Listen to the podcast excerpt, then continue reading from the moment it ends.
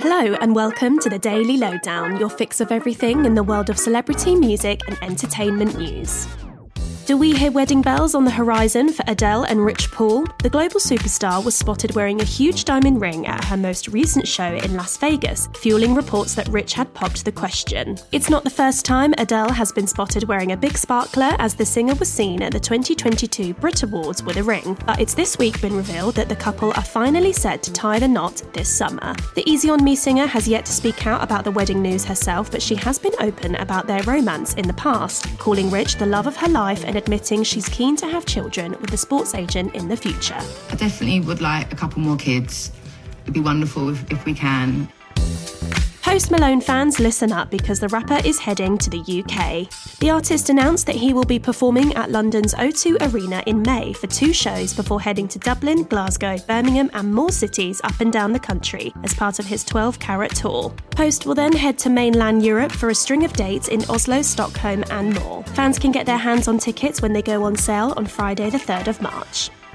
Drake has opened up about how he would retire from the music industry. The Canadian rapper appeared on a recent episode of Lil Yachty's YouTube show called Moody Conversations when he admitted that he would like to bow out of the industry gracefully and is already thinking about his exit strategy. I feel like I'm kind of introducing the concept in my mind of a graceful exit. But before fans panic, Drizzy isn't going anywhere anytime soon, but he did state that when he does, he'll be excited to see what the next generation of rappers bring to the table and won't be forcing himself to compete.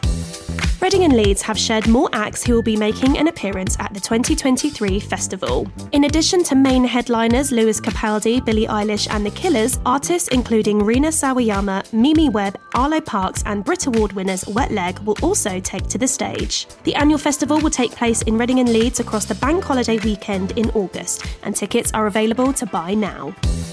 And HELLO can exclusively reveal that Strictly Come Dancing professional Nikita Kuzmin has confirmed his blossoming new romance with podcaster and influencer Charlie Backshall. Nikita, who joined the B B C Dance Show in twenty twenty-one, has been dating the Australian TikTok star for a few months, but has been keeping the romance a secret up until now. Now, HELLO can reveal that he has been spotted alongside Charlie in a series of photos. Make sure you head over to hello magazine dot com to see them and read all about it.